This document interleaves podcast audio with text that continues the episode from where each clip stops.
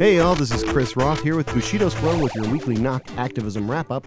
Today we're going to be talking about some updates relating to the city council races for twenty twenty, uh, some updates also on a housing battle that's been waged in Venice over the last oh, what, year and a half at this point, as and and yeah, and then it it, it uh, culminated in some stuff in Sacramento, but we'll get into that in a minute. Uh, and then uh, we're going to also be talking back about the LASA leadership change that we've mentioned in the past, but didn't really go into too much detail on.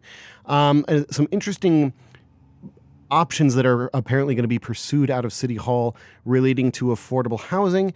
Uh, a quick update on the uh, Santa Monica anti-Trump protest from back in October that we covered before.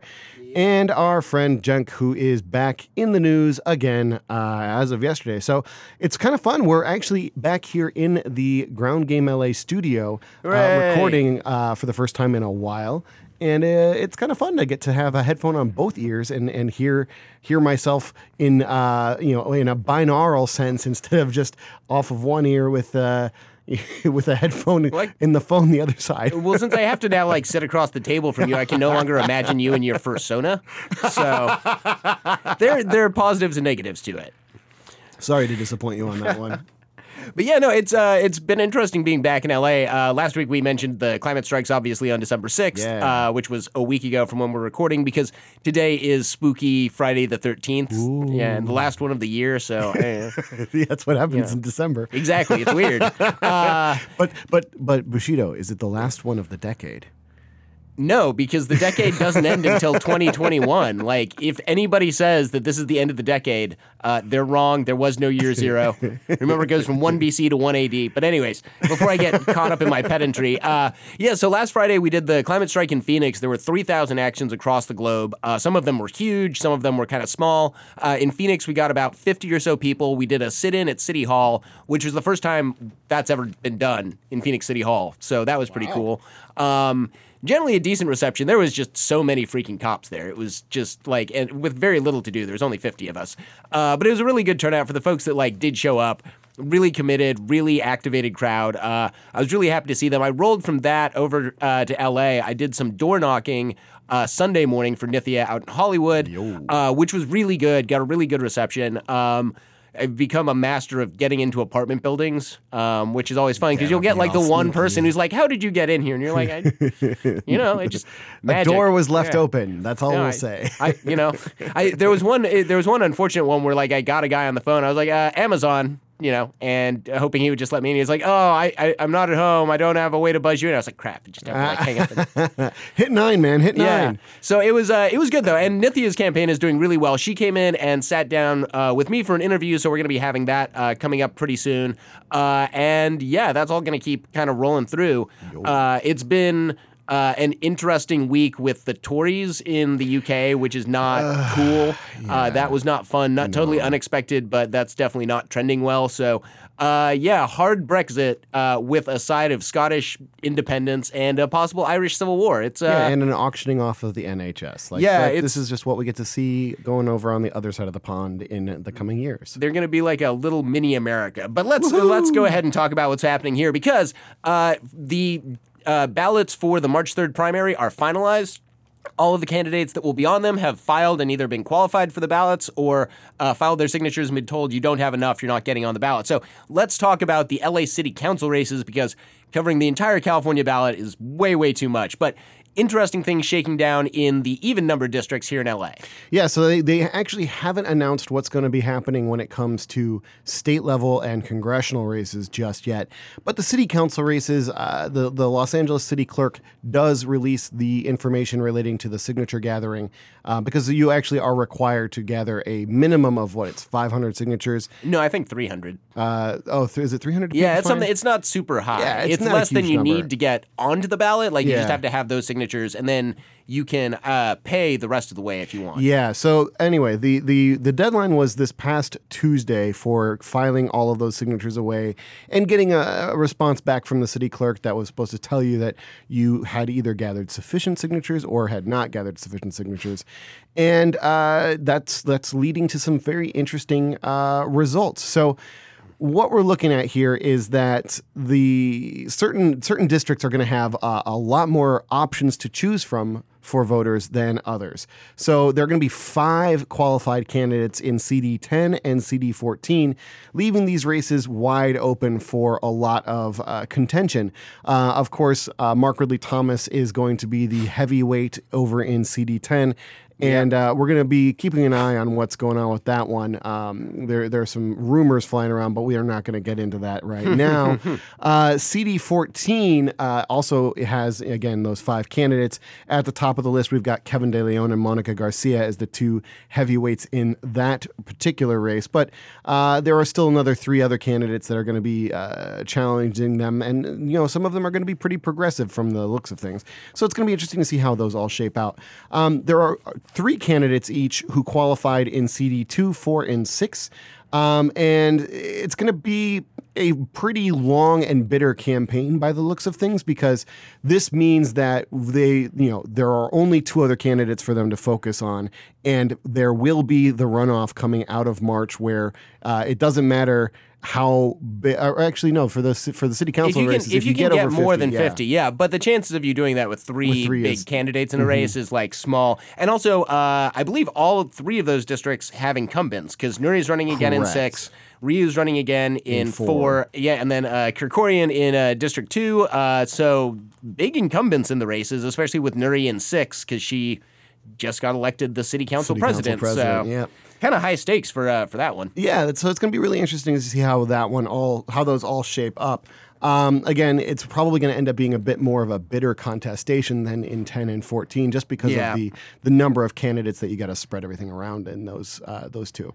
Um, what's going to be very interesting to see is that uh, City Council District twelve uh, with Lorraine Lundquist and John Lee, there was a third challenger who was trying to get onto the ballot but did not turn in a sufficient number of signatures yep. and has been disqualified, which means that the race in November isn't going to happen. It all comes down to which of these two candidates takes the most votes in March, which is um, going to be potentially a huge uh, thing. It's going to be, this is a, a potentially it's very a Democratic primary. advantageous yeah, process the, yeah, for Lorraine, because it is the, the, the presidential primary for the state of California, uh, and it seems unlikely that a lot of Republicans are going to bother turning out to vote, um, unless they decide to all change their party registration to Democrat to try to weigh in as to who they well, think I mean, is the best presidential well, candidate. No, but they'll still be Trump. they'll still be showing up to vote for the other primaries, yes. but there's just not going to be as big a draw Cor- because yeah, yeah. they're not voting on a, a presidential endorsement. There'll be more reason for Democrats to come out. But Correct. this is also in stark contrast to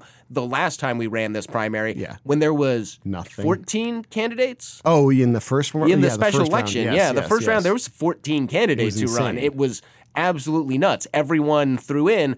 Uh, I'm kind of surprised a couple of them didn't try and make the that play again. Um, but I guess, like, since uh, John Lee and Lorraine Lundquist, like, dominated the Absolutely field last dominated. time, uh, everyone else, I think, got the message. There was just no support out there for anyone other than these two candidates. Yes. So, yeah, that one, I'm kind of, like, I, I think this one bodes well for Lorraine. I don't think that John Lee holds on to his seat unless something drastic happens, just because the amount of Democrats coming out to vote. And, like, you don't have to, like, it, it's a nonpartisan race, so it doesn't Correct. put your party affiliation. But, like, you could run ads saying Lorraine Lundquist is a registered Democrat. Yeah. And that would kind of get the message across. Most likely so, so yes. Yeah, well, well, I guess we'll just kind of wait and see on that one. But C D twelve is, I'll be happy when we finally can take that off the docket. Like, yeah, we don't have to talk about I, it anymore. I would, I would love to see John Lee just sitting at the horseshoe as a lame duck Uh, huh. city council member, fulfilling the finality of what, so he would be basically serving a single year yeah. uh, after having been chief of staff under uh, the previous, the other Mitch that had been on in uh, city council. Anyway, yeah. Uh, so the that leaves just one city council race left to discuss, and that is City Council District eight. Uh, there's one qualified candidate. So Marquise Harris Dawson is literally the only person who qualified to get onto the ballot for C D eight, which means that all he has to do is get, you know, a couple of hundred people to vote for him, and then he just coasts on by.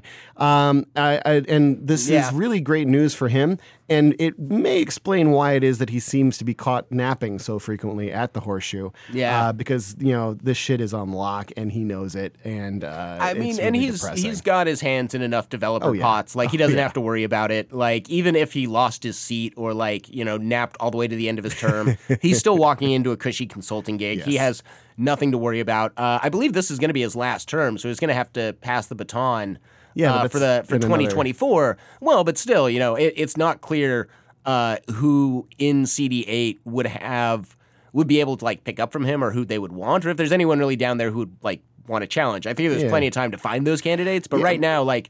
C D eight's a little bit sleepy, and it shouldn't be. Correct. And it is going to be, I mean, if history is anything to go by, most likely his chief of staff will end up being who they decide is uh, best qualified to run, just because that's literally how city council has operated for decades. But we'll have to we'll have to see how it all goes. Yep. All right. So uh, all the even races uh, are getting decided this year, and then uh, in two years, look forward to all of the odd races. Yeah. One of the really interesting things is this is the first time, I think, ever, or at least in modern history, where, or at least in modern history, where L A's local elections fall on the same date as a federal election because yeah. we just did the realignment. But that's also the reason that, like, our buddy uh, Mitch O'Farrell and Eric Garcetti all got an extra year in their seats Correct. because of the last off-year election. So they're able to stick around until uh, twenty twenty-two, even though they should have been done in twenty twenty-one because yes. of this realignment. So an extra year of Mitch. Uh, yeah. Eh. But yeah. yeah, it's it's gonna. This is fundamentally gonna reshape the way that local politics is done here, though, because like Eric Garcetti, it was like thirteen, fourteen percent turnout when he won the mayorship in twenty seventeen. Yes. I think like, and he won like pretty handily. But oh, yeah. even even based on his like sixty or seventy percent win, that's only like eight percent of L A that yeah, showed yeah. up to vote for yeah. him. So not like, exactly a mandate. Yeah, I mean, don't tell him that. You know, Casey Wasserman like said, "Good boy," and Eric felt really good about his win. But so that stuff's going to change, uh, assuming people make it that far down the ballot. Um, you know, which oh, is God, something. The ballots yeah, are going to be huge. It's going to be a huge ballot, uh, and we'll be talking a little bit later about a race that's really going to make it even more confusing. But uh, let's talk.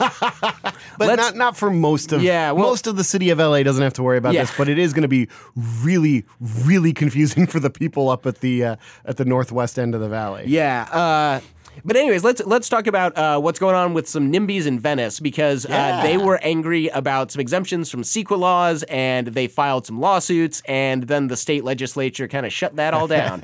Very much so. So back in May of twenty eighteen, two groups, one of them named Oxford Triangle Association and another called Fight Back Venice, exclamation point, brought a CEQA lawsuit against the city over two ordinances, arguing that the city had failed to account for the environmental impacts when it approved these local laws. laws.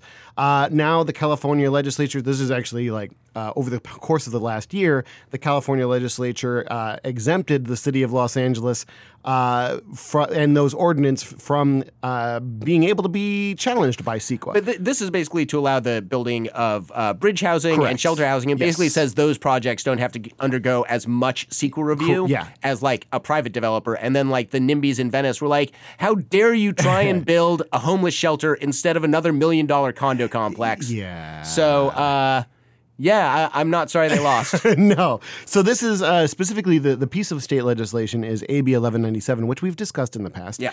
Uh, and it came out of Miguel Santiago's office at the start of the year, uh, seemingly an explicit reaction to these lawsuits.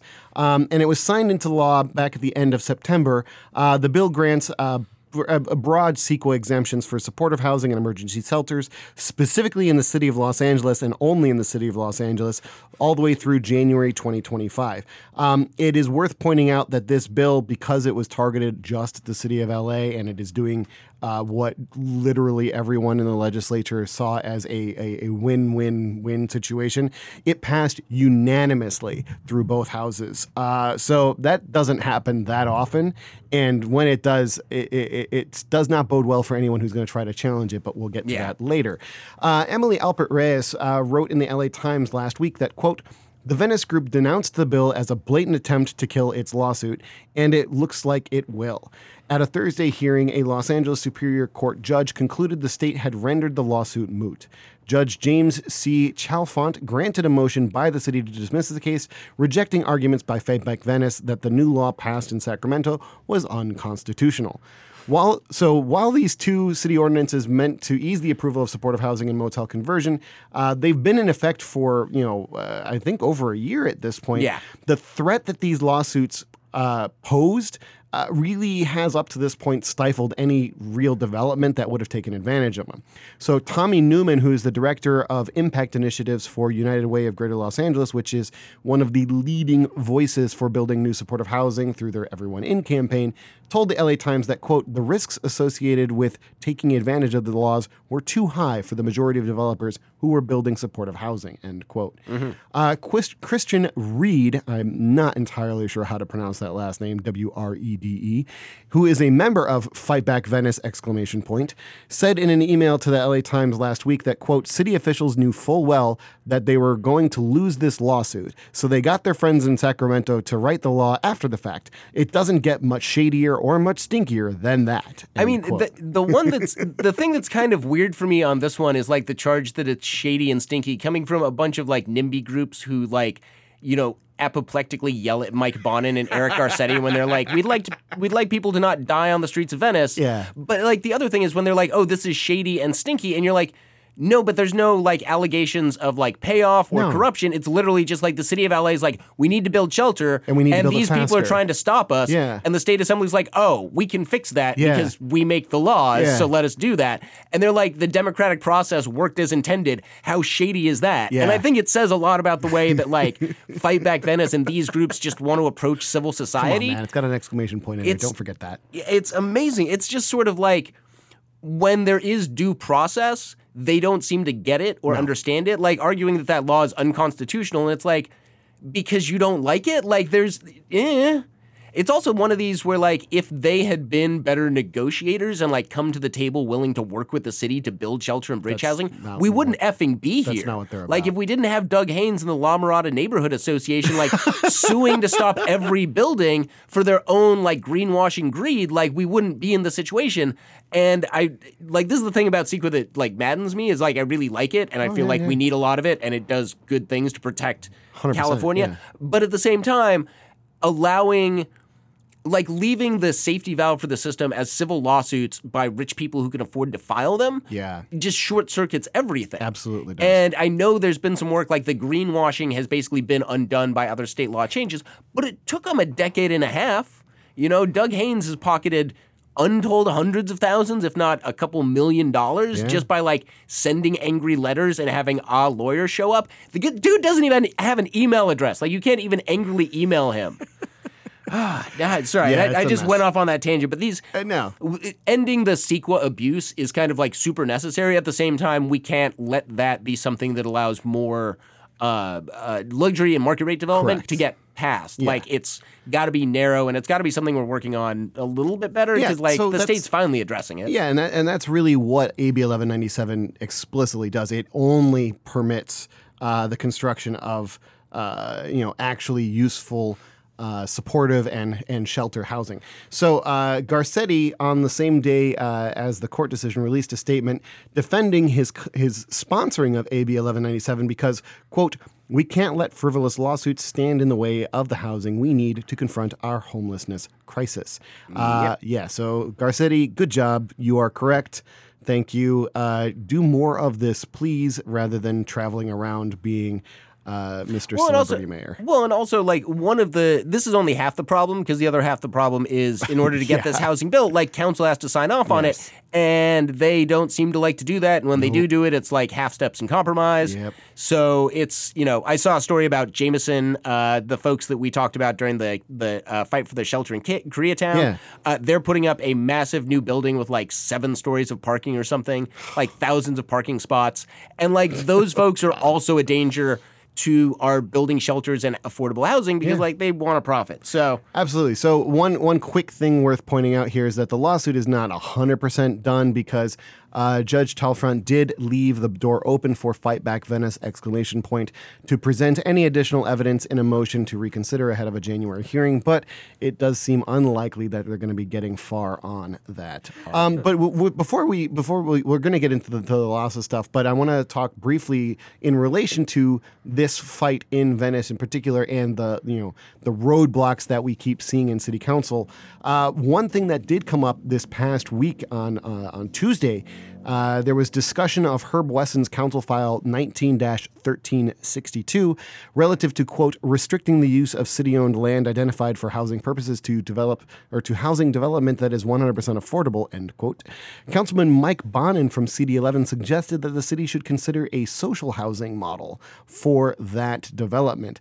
Um, so it's not quite clear exactly what that means. This is, mm-hmm. you know, we're, we're, we're getting wind of this through Twitter because we were not at City Council for that discussion. Um, but there's uh, apparently going to be a motion coming out from Bonin on this issue sometime in January.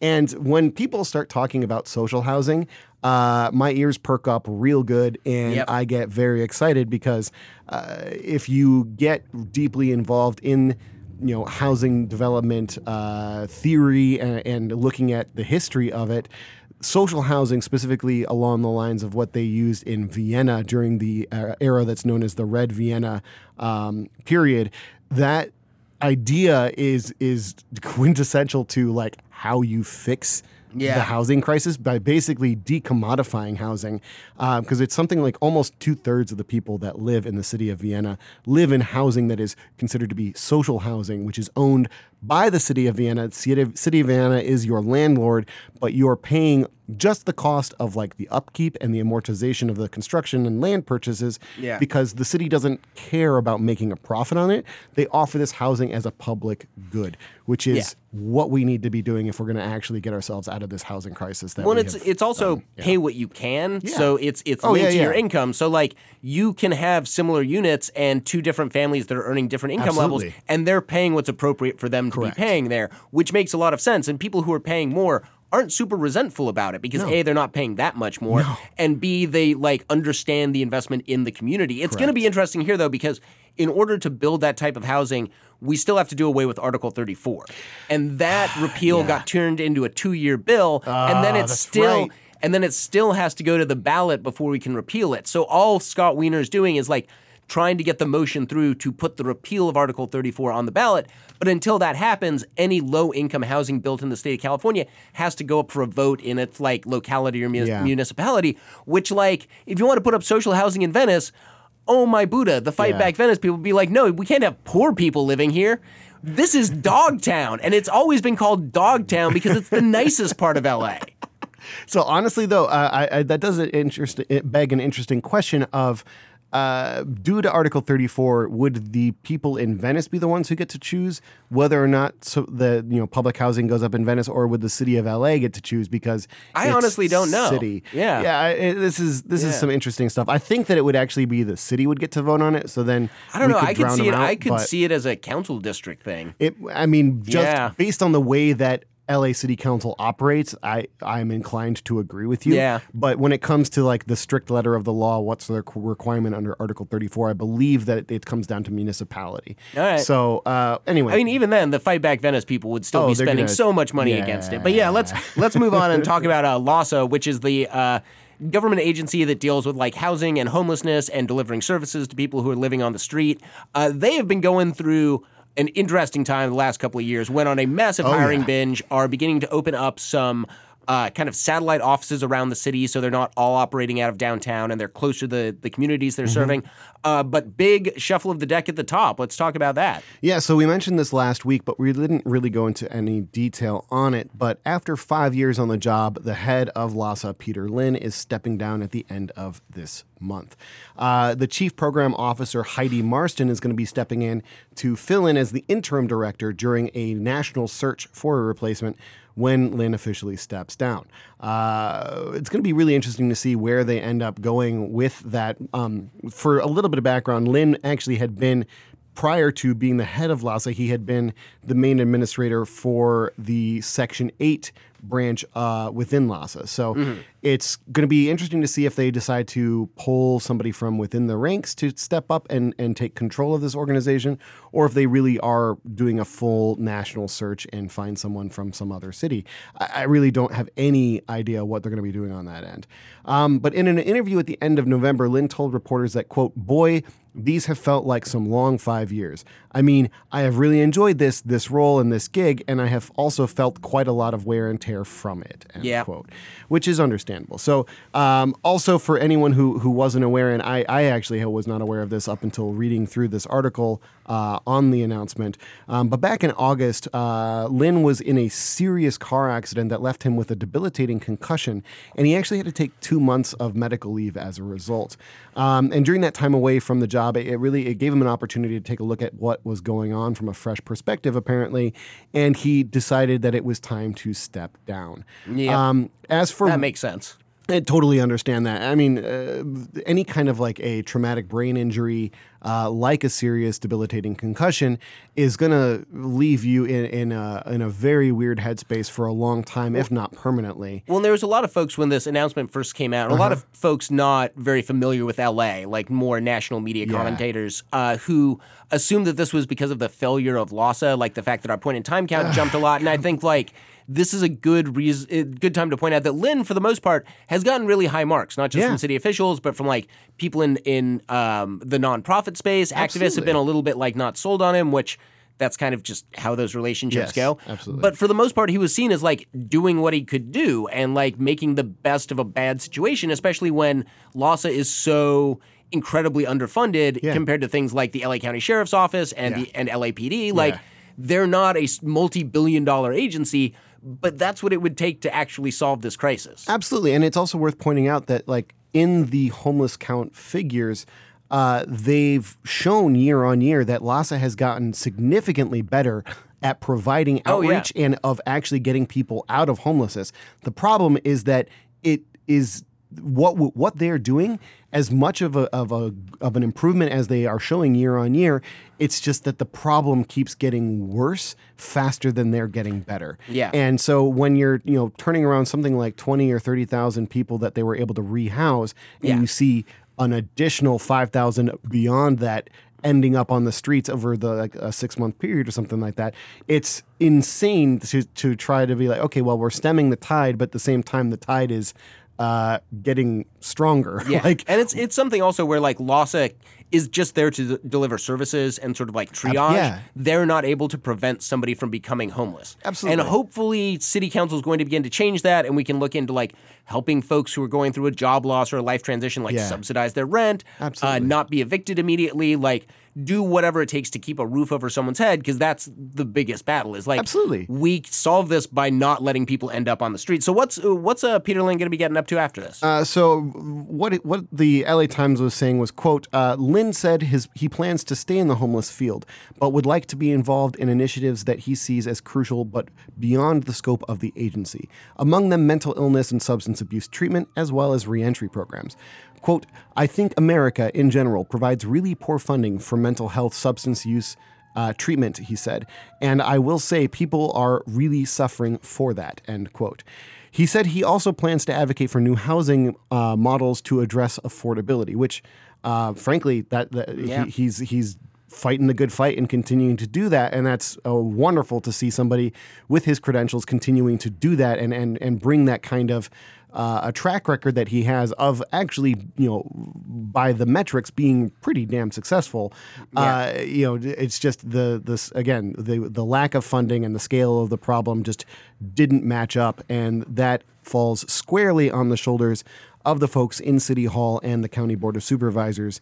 Uh, and yeah, it's going to be very telling. Uh, uh, It's going it, to, like, city council is going to really have to telegraph their plans during this, like, talent search. Yeah. Like, who they're looking for, what they want to prioritize. So, things to look out for if you want to keep track of this sort of thing is, like, if they're looking for someone who is able to, like, maximize budgets and able to, to increase efficiencies, that means they don't want to spend more money. Yeah. And what they really need to be looking for is somebody who wants to take on ambitious new plans, to really yeah. experiment, and, like, is willing to push the envelope on what we're spending here, because we don't spend nearly enough money on this. No. Three people a day are dying on the streets of L A. Yeah. And we're going to keep saying that statistic until it's no longer true because it is so soul-crushingly consistent. It, it absolutely is. And and just touching really quickly based off of those um, comments that you were making earlier, Bushido, the reality is that the city just needs to be taking some seriously new approaches on this stuff because when if the city is not going to be allocating a significant amount of more money, they need to figure out how to better spend that money. And the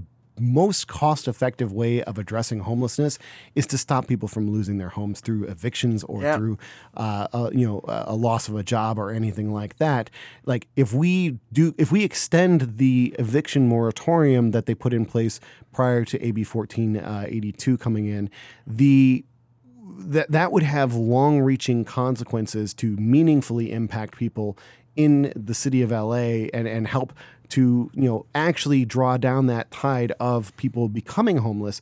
And those are the kinds of steps that it, it doesn't cost that much. It's a bit of it's a more of a headache to try to figure out how to like actually address that. Yeah. But when it comes down to it dollar for dollar, it's so much more cost effective and so much less traumatizing on the individuals and on society to stop people before they get evicted rather than waiting until they've been living on the streets for six months, a year, two years, and then they're labeled as chronically homeless and then being like, okay, well now... Now that they're in like really fucking dire circumstances, now we can step in. It's like yeah. that just the priorities and the way that we've been going about dealing with this well, crisis for decades is just fundamentally fucked. It's just very weird that we like means test being in oh, you know God, like crisis. Damn it. Yeah, like you haven't you haven't been almost dying on the street for long enough. Just. Survive Just, for six more months and then we can do something. But also remember, this is against the background of Trump appointing a new, like, homelessness czar type oh, person yeah, yeah. who literally thinks that we should lock people up in concentration camps and that giving people free food encourages them to be lazy and, like, all of the worst things that you can have in somebody working in that space is embodied in Trump's new uh, head of homelessness and stuff. And he's coming for L A. Like, he's already oh, said yeah. he, he wants to come fix L A. And if... folks like Andy Bales or any, you know, indication of, Thomas. Yeah, if that's any indication of how they'll be greeted, uh, yeah, you know, um, it, yeah, I, I don't know.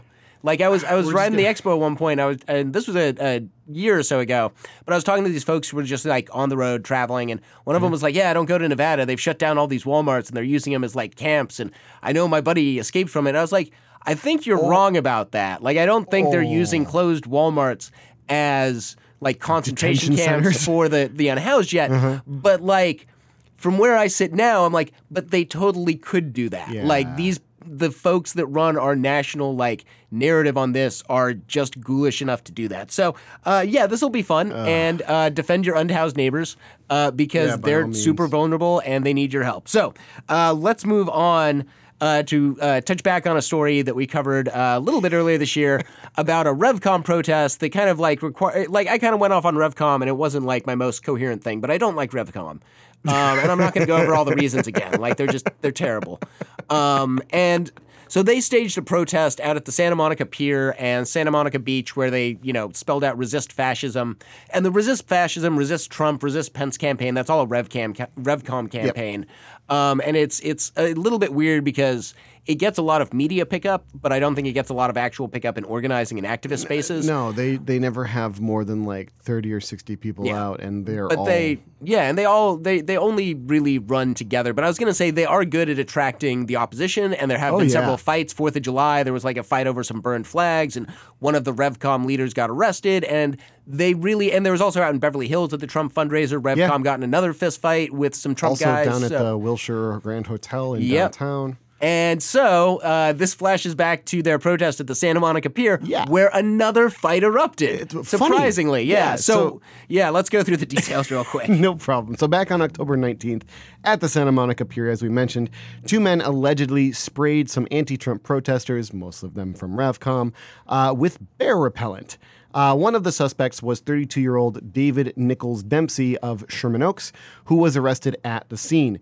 The second man, uh, they couldn't really pin it on anybody for a long while. Yeah, there was some YouTube videos that came out that tried to identify him and, like, showed who he was and oh, showed yeah, video yeah. of him, like, spraying it, and uh-huh. they were able to be like, this guy did it too. I guess it took them a while to figure out who he was and where he lived. Yeah, so it turns out that that guy is uh, Joseph Kongchana, forty-three, of San Gabriel, who was taken into custody December sixth after Santa Monica police raided his home and found canisters similar to those used in the October attack.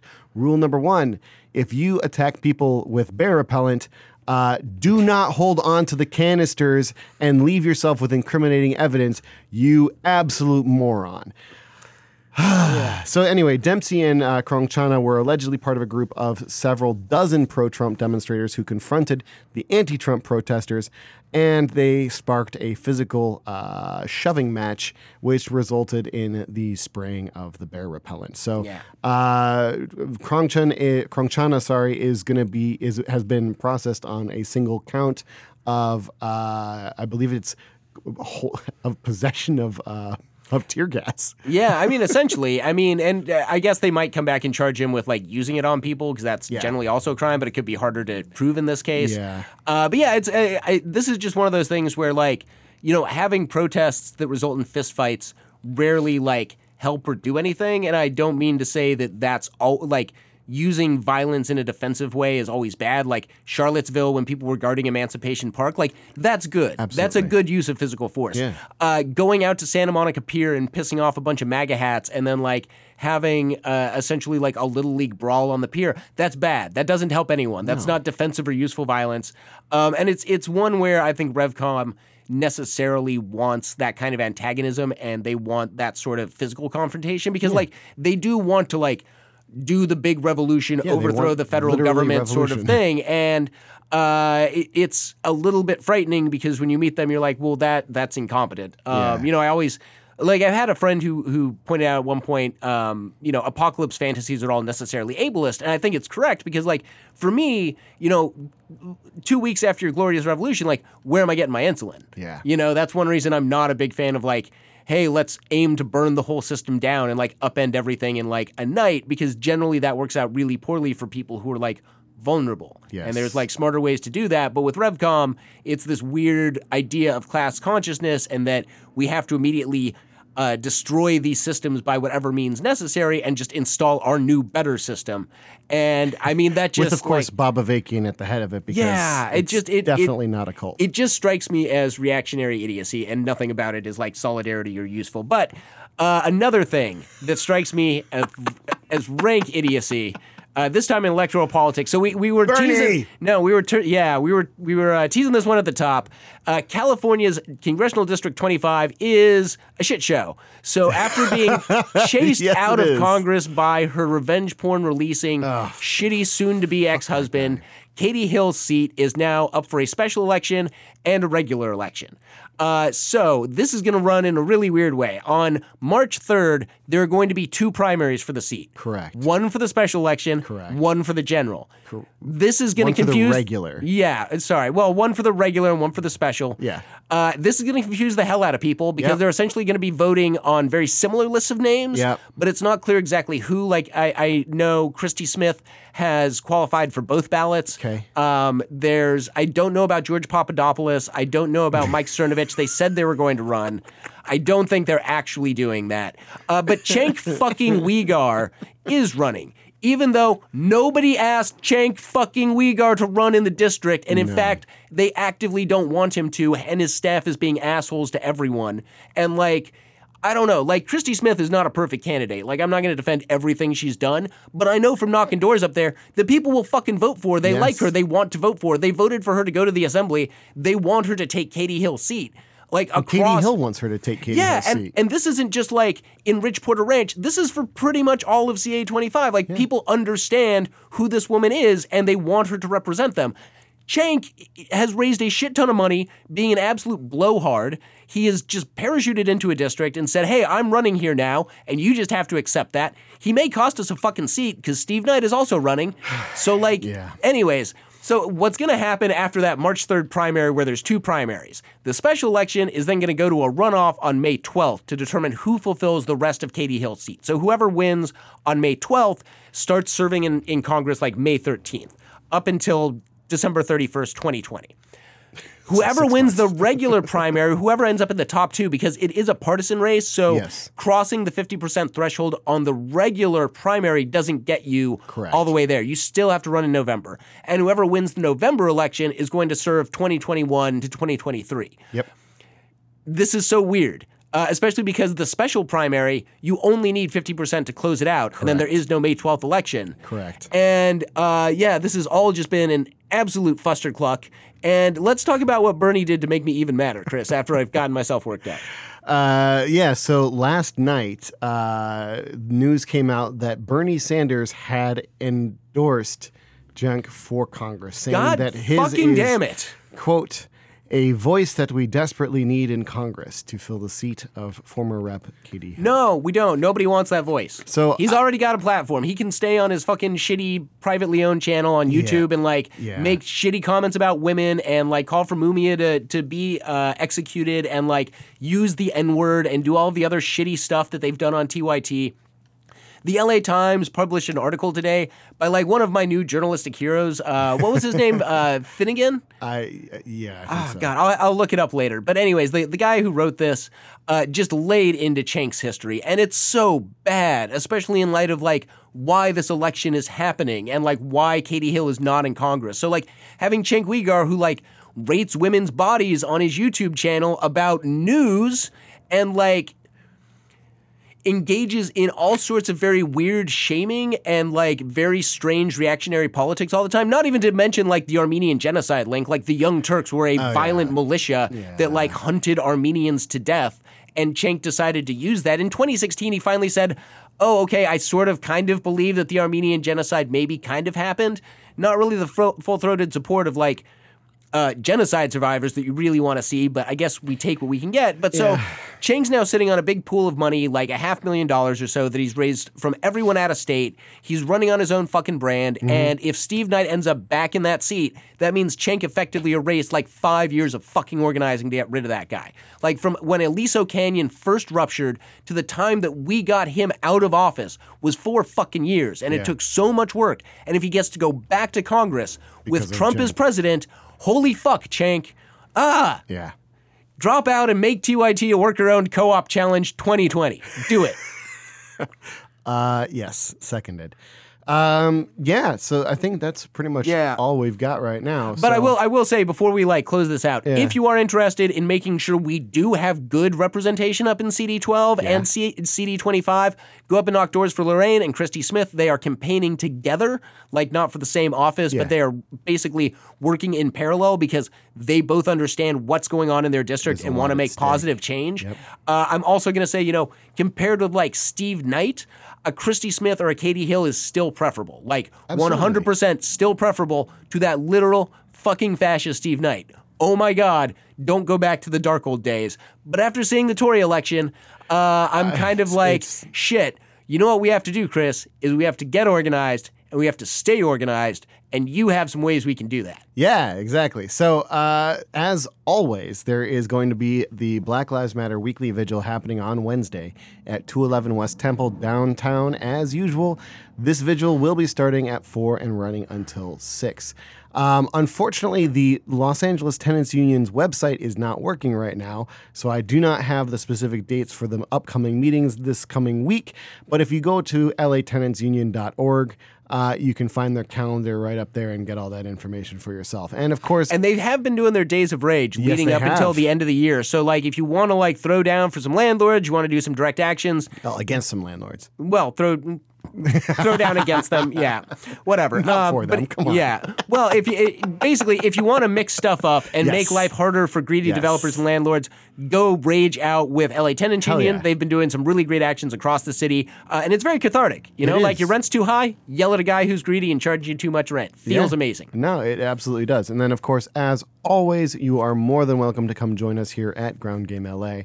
We meet up every Thursday from uh, seven thirty until around nine o'clock at fifty-six seventeen Hollywood Boulevard, just a couple of blocks from the Hollywood Western Metro Station on the Red Line. Um, so as always, if y'all got any events that you want us to be publicizing, t- uh, taking part in, or generally to be made aware of, go ahead and send us a message through the Ground Game L A Facebook page or send an email over to podcast at ground game l a dot org. You can, of course, follow us on Twitter at Ground Game L A, at Bushido Squirrel, or at Christopher Roth, or on Instagram at Ground Game L A. And, of course, like and follow the Ground Game L A Facebook page for all of the live-streamed content from actions around the city, which we haven't been doing enough of lately, but we will get we'll back into that. We'll be doing more of it. Uh, as well as links from Knock. And, of course, you can read stories from our comrades and sometimes the two of us dabbling a bit over at knock dot l a. If you'd like to read the sources that we're citing or quoting here for yourself, go ahead and check out the list of articles cited in the episode description on SoundCloud, Apple Podcasts, or wherever it is that you're listening to us rant and rave about local politics.